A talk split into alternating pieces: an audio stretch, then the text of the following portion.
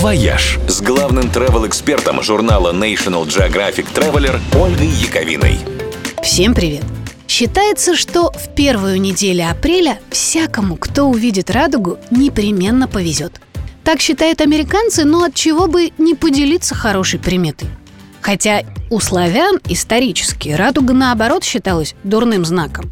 Но вообще с этим оптическим явлением в мире довольно много разногласий – к примеру, во всем англоязычном свете считают, что в радуге не семь цветов, а только шесть. А все потому, что в английском языке нет отдельного слова для голубого цвета. У японцев у радуги цветов тоже шесть, но вычеркивают они не голубой, а зеленый, потому что он для них только один из оттенков синего.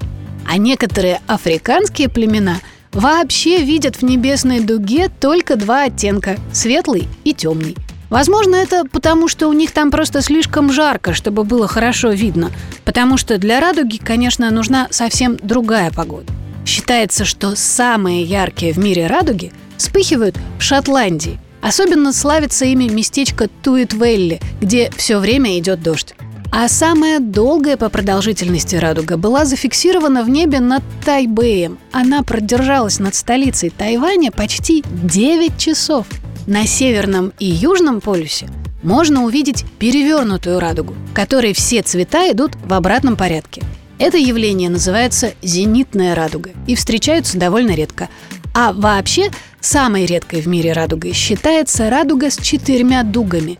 За последние 20 лет ее удалось сфотографировать всего три раза. Но кто знает, Вдруг как раз в эти выходные вам повезет ее увидеть из окна. Смотрите в небо повнимательнее. Удачи нам всем точно не помешает. «Вояж» – радио 7 на семи холмах –